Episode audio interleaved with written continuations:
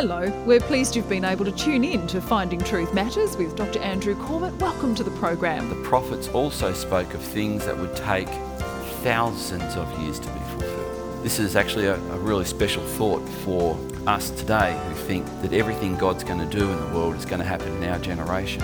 Maybe we need to get our noses out of our navel and begin to realise that God might want to use us to touch a future generation. When someone tells us a story, one of the first things we do is run it past our internal scanners to work out whether or not what we're hearing is likely to be true. It's not a new thing. For the length of human history, we've tested information for accuracy.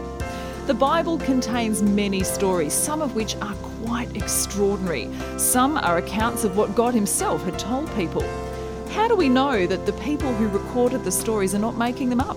How do we handle the words of a prophet? Good questions. Dr. Corbett is continuing in his series, The Eight Greatest Stories in the Bible. Let's join him tonight for the true story of 17 people who each heard God speak to them. A part of what we're doing right now in our service, this, this part of our service, is that part where it's my hope that we can edify you and we can be a part of the equipping and the training of you and one of the things that we are going to, to continue to do today is to teach God's word in a way that we get the big picture. I wanted to um, use some dice today, but we, I, I, wanted 40 dice, and we, don't ha- we only have two in our Yahtzee box, which someone's borrowed, so we haven't even got two. So, but I wanted to demonstrate what, what the odds would be if I took 40 dice, gave you all a pad and, and pen, and asked you to write down the exact number on each of those dice, could, you know, what, what would be the chances of figuring out in sequential order the numbers that would land on each dice? The answer would be Buckley's.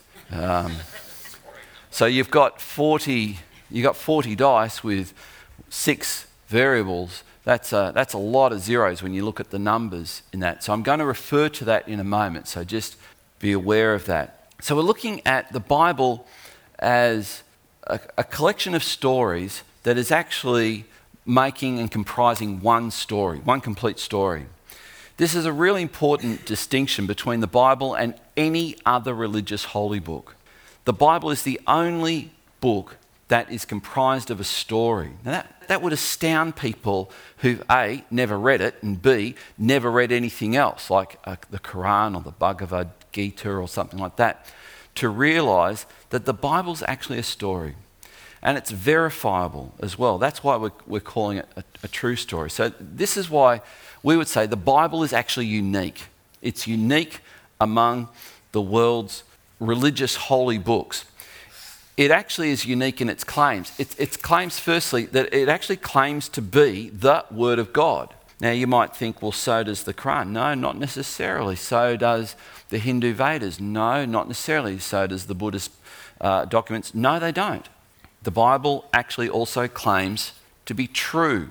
So we have in 2 Samuel chapter 7 verse 28 and now O Lord God you are God and your words are true you have promised this good thing to your servants. This is David responding to the prophet Nathan.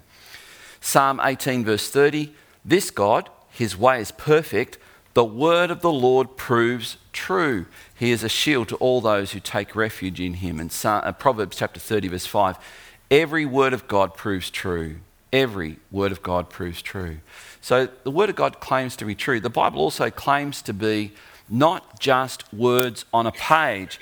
It claims to be spirit and life. It claims that it can actually do something to your soul. It can speak to you. It can be quite weird how it can do that. And I mean weird in a really positive way. And the Bible also claims to bring a blessing to those who read it. In numerous places, it promises this. So, Luke chapter 11, verse 28, Jesus said this but he, and the he is Jesus. Blessed rather are those who hear the word of God and keep it. So there's a blessing in heeding, hearing and heeding the word of God. There's a blessing that comes from it. This makes the Bible absolutely unique. It's something that Harry Potter books cannot do, something that Lord of the Rings books can't do, and it's something that the Chronicles of Narnia can't do. The Bible is unique. How did we come to have the Bible? How is it that we have 66 books in the Bible? How is it that the Bible is comprised of the older part and the newer part, called covenants? And when they're written down, they're called testaments. How did that happen? How did we get this thing called the Bible? And how do you, how do you know what I've just said is, is actually the case? Here's a big, like the Bible itself gives us a clue as to how it came to be. In Exodus chapter 34, we, we read of Moses, and it says, And The Lord said to Moses, Write these words. Write these words. For in accordance with these words, I have made a covenant with you and with Israel. So there were times when people were instructed to write things down. But there are other times, and we read this in the Bible itself, when, for example, Proverbs 25, it says, These are the Proverbs of Hezekiah collected by the men of da da da da da. So the, so the Bible's comprised of editors. Edit- God used editors and collators to bring the Bible together. And I think that's a really important thing to appreciate that it's not that a person had the gift of Bible writing, it's that God used a person and often used people. So, for example, the first five books of the Bible, we would largely claim and, and attribute those to Moses. But Moses couldn't have written it all. There must have been an editor because it describes how he died. That's very difficult to write the description of your own death. And we have another thing in there where it says, and Moses was the meekest man on earth. If he wrote that, he's not. So, so we see that there's, there's obviously the fact that God used people to, to put his word together. Editors or co- editors actually do the work of collating, don't they? So that, that's where we're at.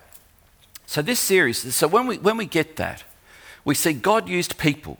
He used people, He used people, and in one sense, this is the written Word of God, and the written Word of God reveals the living Word of God. And in the same sense, Jesus is the living Word of God. He's fully human, but He's fully God as well. And this is fully the product of people, not a surprise, but it's fully the product of God as well.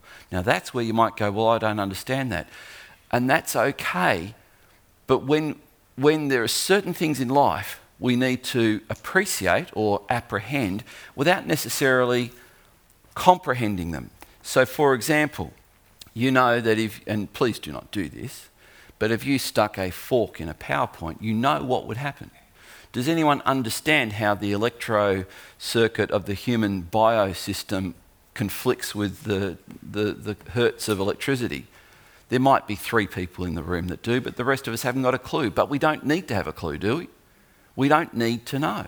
We just know that it wouldn't be good. In fact, it would be shocking. Thank you. All right, stop it, stop it. You're just encouraging me. All right, so this, so now we're going to look at the eight greatest true stories in the Bible, and we're up to number five today as we as we look at this story. And I, I, th- this is one of the largest sections that we're looking at. And, and I've, what I've done is I, it, it's called the 17 people who each heard from God. They each heard God speak to them. That's an amazing claim. In fact, I'm sure that there are people uh, in uh, Charles Street, the top end of Charles Street right now, in the level one, who also claim that, that they hear from God.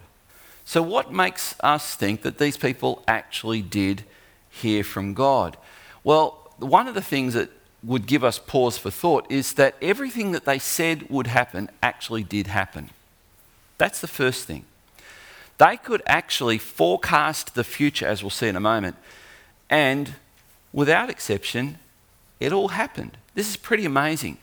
They, they also claim to have special knowledge of things that no one could have known, only the person involved. And that's, that's where you get into the weird zone. And these people claimed that God had spoken to them, and these are some of the things that they did. So, as we look at these people, these prophets, I, I think we need to appreciate that the, the first half of our Bible, as I mentioned, is the older part of the Bible. It's actually called the Old Testament. A testament is a written record, and, it, and this records the, the agreement between God and people. That's called a covenant. And it's divided into four divisions. Jesus referred to three of them, and we actually split one of those. But those four divisions are history, law, poetry, and prophets. There will be an exam on this before you leave, so just make sure you take note of that. History, no, there won't. History, I realise there are visitors going, You have exams in this church? What's going History, law, poetry, and that word poetry is synonym for Psalms. And if you know anything about the book right in the middle of the Bible, it's comprised of 150 chapters.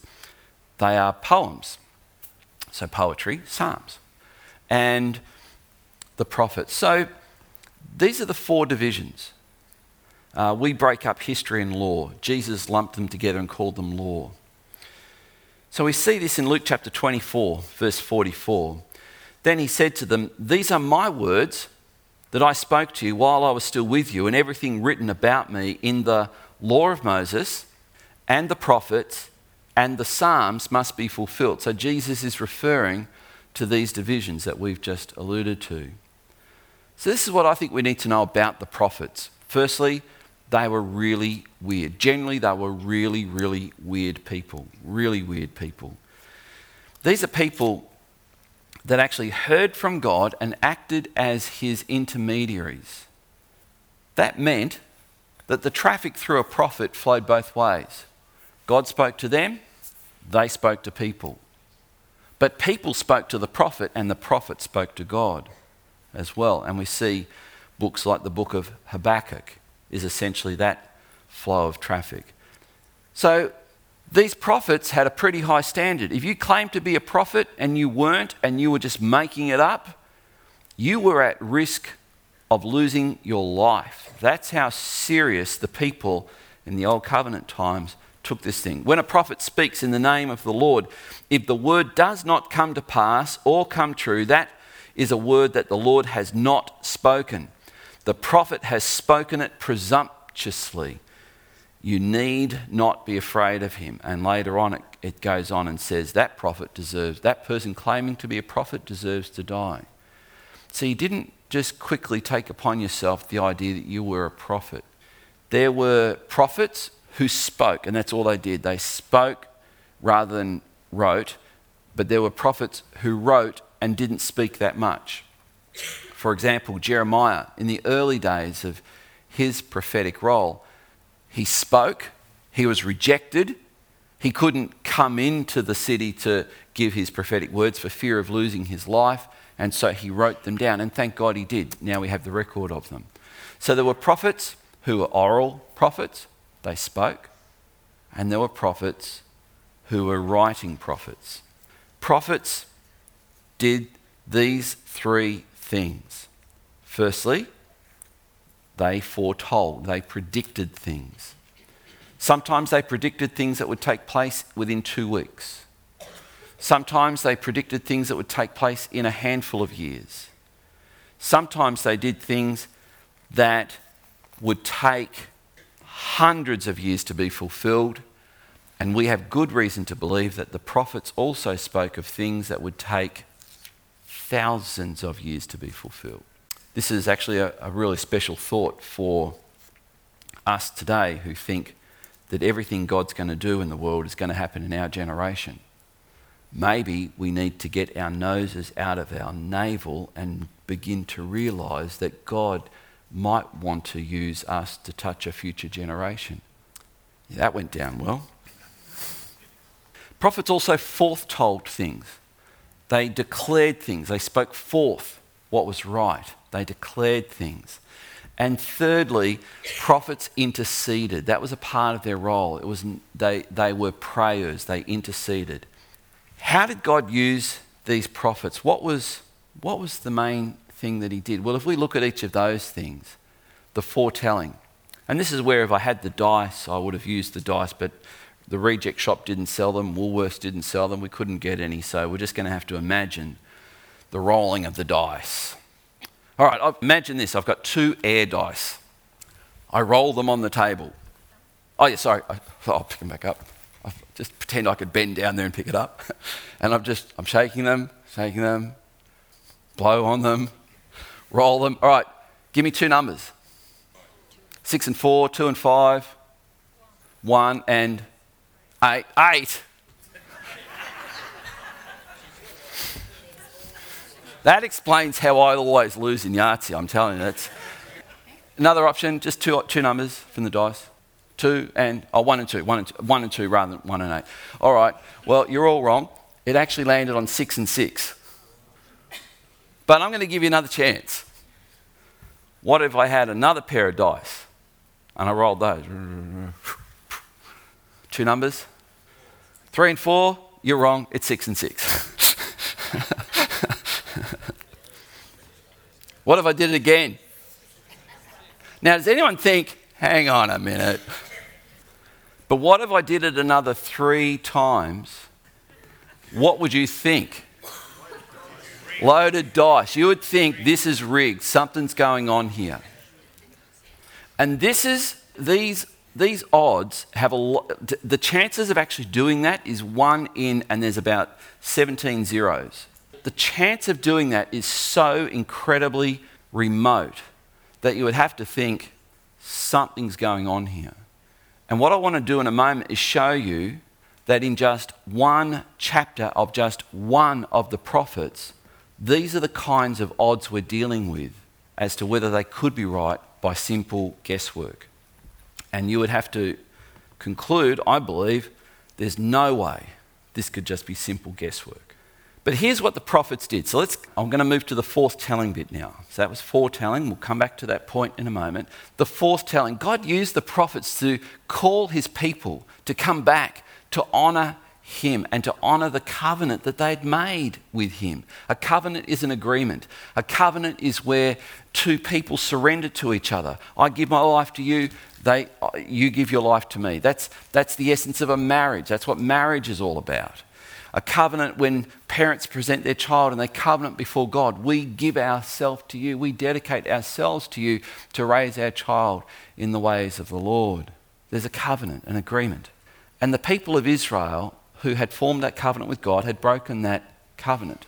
And God sent prophets. And the expression that we read through the prophets is either expressions like this I persistently sent them, or the old expression, the Hebraism, the idiom, is I sent prophets rising early in the morning. In other words, I, I was quick to send them. Jeremiah says it this way Yet I persistently sent to you all my servants, the prophets, saying, Oh, do not do this abomination that I hate. That's just an example. The prophets re- repeat this over and over. Well, let's come back to my dice analogy, the, the foretelling bit. If, if I had the time, I would, I'd maybe look at the book of Habakkuk, where, where he is, is an unusual prophet because, yes, he makes a prediction about what the future looks like, and it looked like the Babylonians, the Chaldeans coming in and destroying uh, Israel. And then he prays, and the book of Habakkuk is, is essentially the prayer of the prophet. But let's come back to the foretelling what's going to happen. Here's a, a guy who's, who, who uh, is pretty clever. His name's Professor Peter Stoner. And Professor Peter Stoner was the chairman of the Department of Mathematics and Astronomy at Pasadena City College until 1953.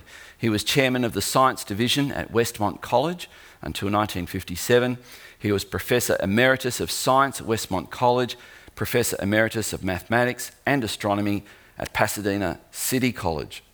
So he, has got some creds when it comes to maths. So he says that the chances of, uh, looking at the Bible, and this is what, what led him to become a convinced Christian, he says the chances of just eight prophecies, as we'll, we'll look at in a moment, coming true by sheer chance is one in 10 to the power of 17. That's uh, a lot of zeros. That's, uh, I think it's at least 1 quadrillion, 1 in one quadrillion. That would be equivalent, he says, to covering the whole state of Texas with silver dollars, two feet deep, then expecting a blindfolded man to walk across the state and on the very first try find the one coin that had been marked and picking it up. That's the odds. Um, he says if, if we add another eight prophecies, or another eight things in the Bible, so that's a total now of 16 prophecies, having those fulfilled with, with 16 details, that's a, a, a 1 uh, in 10 to the power of 28 times 10 to the power of 17 in 10 to the power of 45. That's um, more zeros than I care to waste my time telling you about. It's, it's so remote as sheer chance, it can't be considered sheer chance. And we'll see why in a moment when I go through some of these things, just how unlikely they would be if it was a mere guess. The prophet Amos, who was a farmer, and God called him to be a prophet, actually, when he was in his mother's womb, by the way. The Lord does nothing, he says, without revealing his secret to his servants, the prophets. So these prophets were used by God to declare what God was about to do. So here's the story of the prophets. Ever since mankind had rebelled against God, the Creator, God had sought out and called different ones whose hearts sought Him. One of the earliest examples we have in the Bible is Enoch. Enoch walked with God, it says. Enoch, legend has it, was a prophet who wrote things down. And we actually have, there is in Jewish tradition, a book called the Book of Enoch. And Jude, the half brother of Jesus, cites from it in his epistle. Enoch is chapter 5 of Genesis, very, very early on. And we go through book of Genesis, we see Abraham was called a prophet. But God used these prophets generally to summon such things as plagues, droughts, and even fire from heaven. Think of Elijah. To demonstrate his power and his authority in calling people to obedience. Now, these prophets, God used these prophets, ordinary people, to stand before kings, to stand before pharaohs, to stand before emperors, to stand before high priests, the religious leaders of their day, and even to take on false prophets. In fear of their life, they did it. Again, think of someone like Elijah. Again, summoning these people to obedience. Imagine that, challenging the religious leaders of the day to repent and become obedient to God. Some of these prophets began when they were old. Some of them began when they were very, very young. Very young. We think of Jeremiah. He would have been about 12 years of age when God called him to prophesy his first prophecy. Isn't that amazing? At the age of 12. Some of them, like Moses, were 80 when they started. 80. Can you imagine God using an 80 year old? Happy birthday. An 80 year old John Pardon? Did I wake you up? No. Not quite. I'm referring to two of our octogenarians, by the way. God used them. Just as a by the way, I think we live in a culture now that thinks if you're over a certain age, you're, you're of no use to anyone. What's the age that you're of no use to anyone, Ruby? Over how old is old? Over over me.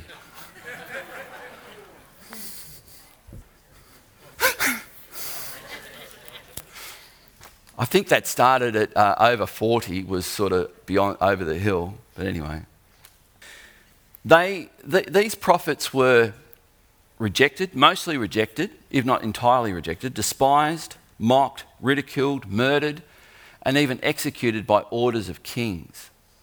In fact, one of the saddest accounts of a prophet is Isaiah when he prophesies to Hezekiah, Put your house in order, you're going to die. And Hezekiah turns to the Lord and says, Please, Lord, grant me more time. And the prophet Isaiah hasn't even left the palace when God speaks to him and says, Go back and tell him I grant him another 15 years. And in that 15 years, King Hezekiah did more damage to the destiny of Israel than any other king possibly could. And he gave birth to Manasseh. Manasseh, when Hezekiah did die, Manasseh could not stand Isaiah the prophet, put him in an empty log, a hollow log, and ordered that his soldiers saw him in half. His death is referred to in Hebrews chapter 11. Some were sawn asunder, it says. So rarely were their messages heeded by those they summoned to repent. So does anyone, is anyone going, gee, I wish I was a prophet? Anyone queuing up to go, geez, that sounds like a great career? Heeded, rarely was it heeded by those they summoned to repent and to be faithful to their covenant with God. But here's the thing while all this was going on with these prophets, they all were, th- were throwing out a golden thread, and the golden thread was about one person yet to come. One person to come. With each successive prophet, the Spirit of God who filled each of them increasingly spoke of the coming Messiah, which means anointed one, the Christ who would bring a new covenant. Jeremiah chapter 31 and 33. When Jeremiah was at his lowest point, when he was utterly despondent with the fact that the people were rejecting him, God got him to prophesy, but Jeremiah, I'm going to establish a new covenant with the Messiah. And Jeremiah began to see a bigger picture beyond his own generation. And here's what the prophet said about this person He, the Messiah, the Christ, which means the anointed one, would be born of a virgin girl. What? Isaiah 7:14 Therefore the Lord himself will give you a sign. The prophet Isaiah in 750 BC, 750 years before Christ, BC. Behold the virgin shall conceive and bear a son and shall call his name Emmanuel, which means God with us. Tells you his identity as well. He was to be born, and the prophets named the town Bethlehem, which you might think, well, that's, that's a tourist mecca. Of course, they would name a prominent tourist mecca. It wasn't a tourist mecca, it's a tiny, pokey little town in the middle of nowhere the town of Bethlehem. Micah chapter 5, verse 2 But you, O Bethlehem Ephrathah, who are too little to be among the clans of Judah. For you, from you, shall come forth for me one who is to be ruler in Israel, whose coming forth is from old, from ancient days. That also tells us the identity of the coming Christ. He existed before he was born. He would be a descendant of Jesse, who was the father of King David, and he was also a descendant through that line, the line of David. He would be known as the son of David.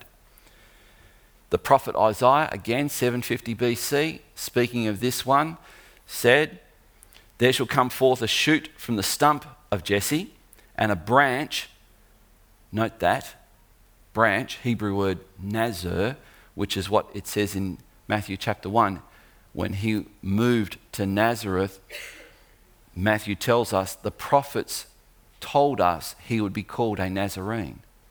From that word Nazar, by the way. From his roots shall bear fruit, and the Spirit of the Lord shall rest upon him. This is an unusual guy that was coming. He goes on in chapter 11, Isaiah. In that day, the root of Jesse, who shall stand as a signal for the peoples, of him shall the nations inquire, and his resting place shall be glorious. No ordinary person. But this is what the prophets saw, and we read in 1st and 2nd Peter that the prophets wrote what they didn't understand. Because if the coming glorious one, the one whose days are from old, the one who is from ancient times, the one who is all glorious would come, surely he would be a military leader who would kick out all foes and all would be right again. But no, the prophets saw and they questioned, What are you showing us, God? He would be rejected, he would be despised by his own countrymen, the prophets said. And it says in Isaiah 53, verse 3 he was despised. And this is interesting prophecy because the prophet Isaiah is writing this event yet to take place 750 years into the future as if it's already happened. He was despised and rejected by men, a man of sorrows and acquainted with grief, and as one from whom men hide their faces, he was despised, and we esteemed him not. And John tells us this, fulfilling that prophecy of Isaiah. He came to his own, and his own people did not receive him. John chapter 1, verse 11. The prophet said that he would be betrayed by one of his closest friends for 30 pieces of silver. So we read in Zechariah around 375 to 400 BC. Uh, sorry, we'll, read the Psalms first. This is Psalm uh, of David, Psalm 41, verse 9. So this is uh, about 1100 BC. Even my choice friend in whom I trusted, who ate bread, who ate my bread, and lifted his heel, has lifted his heel against me. And here's the Zechariah one. Then I said to them, if it seems good to you, give me my wages. This is speaking of Judas Iscariot. But if not, keep them. And they weighed out as my wages 30 pieces of silver, which is what they gave to Judas. And it goes on and says, Then the Lord said to me, Throw it to the potter, the lordly price at which I was priced by them. So I took the 30 pieces of silver and threw them into the house of the Lord to the potter, which is exactly what the scribes and Pharisees did when Judas returned the 30 pieces they bought the potter's field. The prophets foresaw that the Messiah would be mocked. All who see me, it says in Psalm 22, verses 7 and 8, mock me. They make mouths at me. They wag their heads. He trusts in the Lord. Let him deliver him. Let him rescue him, for he delights in him, was the prophecy of what would happen to Christ as he was being taken to the cross. And the prophets foretold that the Messiah, the Christ, would be crucified, something unheard of in 750 BC when these prophecies began. And it says in John chapter 3, verses 14 and 15, and, and this is a prophecy because Jesus says right near the start of his ministry, This is how I'm going to die. And by the way, we often can recite John 3:16 this is the verse immediately before it. And as Moses lifted up the serpent in the wilderness, so must the Son of Man be lifted up, that whosoever believes in him may have eternal life. And then it goes on, for God so loved the world. But note that, how is the means by which God so loved the world? By Christ being lifted up on a pole that was in the shape of a cross. That was what Moses had to lift up, and he had to have a bronze serpent on it, which was a picture of the very thing that was causing them death. And I've seen people claim this is a, you know, the, the, that is actually the symbol of, of the medical fraternity. And I've heard people say, oh, the medical fraternity is inside with Satan. I think, you don't know your Bible, do you? This was a picture of how Christ, how God got victory over the enemy's strategy to harm people. And it's a picture of Christ. So they prophesied this. He would be pierced, the prophets said. In Psalm 22, verse 16, for dogs encompass me, a company of evildoers encircles me. They have pierced my hands and feet. This is David, 1100 BC, writing this. This is Isaiah, 750 BC. But he was pierced for our transgressions, he was crushed for our iniquities. Upon him was the chastisement that brought us peace. And with his wounds, we are healed, those wounds on the cross. And there are some people who wonder why did Christ have to die? And we'll, we'll look at this next week. But here's why he had to die he had to die as our substitute. The, the, the, the only person qualified to die for all of mankind was the head of mankind, the one who was the first. Remember, Adam, when he was first, he was without sin in that state. And so Christ had to come and be without sin as the new head of the human race, to die as our federal head. He paid the price for every human being. That's what happened. And the prophets foretold this. He would die with the wicked. We know he was, between two thieves. And then his body would be laid in the tomb of a rich man, a rich man's tomb. And they made, this is the prophet Isaiah, 750 BC, Isaiah 53, verse 9 And they made his grave with the wicked and with a rich man in his death, although he had done no violence and there was no deceit in his mouth. So he was sinless when he died for the sins of mankind. By the way, some people have said these prophecies are so uncanny, they must have been written after the event. Then in 1948, a shepherd boy wandering around the, the wilderness went into the caves of Qumran and discovered these earthenware pots about so high, sealed with pitch like tar at the top, and took them out, and they were scrolls written by the Qumran community some 300 BC. And they were copies of these prophecies, proving that Isaiah A existed, B, that he wrote this down when scholars know he wrote this down. That's just by the way. The Dead Sea Scrolls are considered one of the greatest archaeological finds in the history of mankind. The prophets also foretold that he would rise from the dead. Isaiah 53, verse 10 Yet it was the will of God to crush him, and he, he has put him to grief. And he did that for us. When his soul makes an offering for guilt, note what shall happen after he's paid the price for sin? He shall see his offspring. He shall prolong his days. But hang on a minute, he was killed. He comes back to life. The will of the Lord shall prosper in his hand. And after rising from the dead, he would later ascend, the prophets said, and return to heaven. So in Psalm 68, verse 18, it says, You ascended on high, leading a host of captives in your train and receiving gifts among men, even among the rebellious, that the Lord God may dwell there. And this is cited by Paul in Ephesians chapter 4. Everything, everything that the prophets said would happen to Christ, to him, and that he would accomplish, he did. But, listen to this, there remains yet more to be fulfilled that the prophets also foretold about Christ and what he would do. For example, the last half of Psalm 22.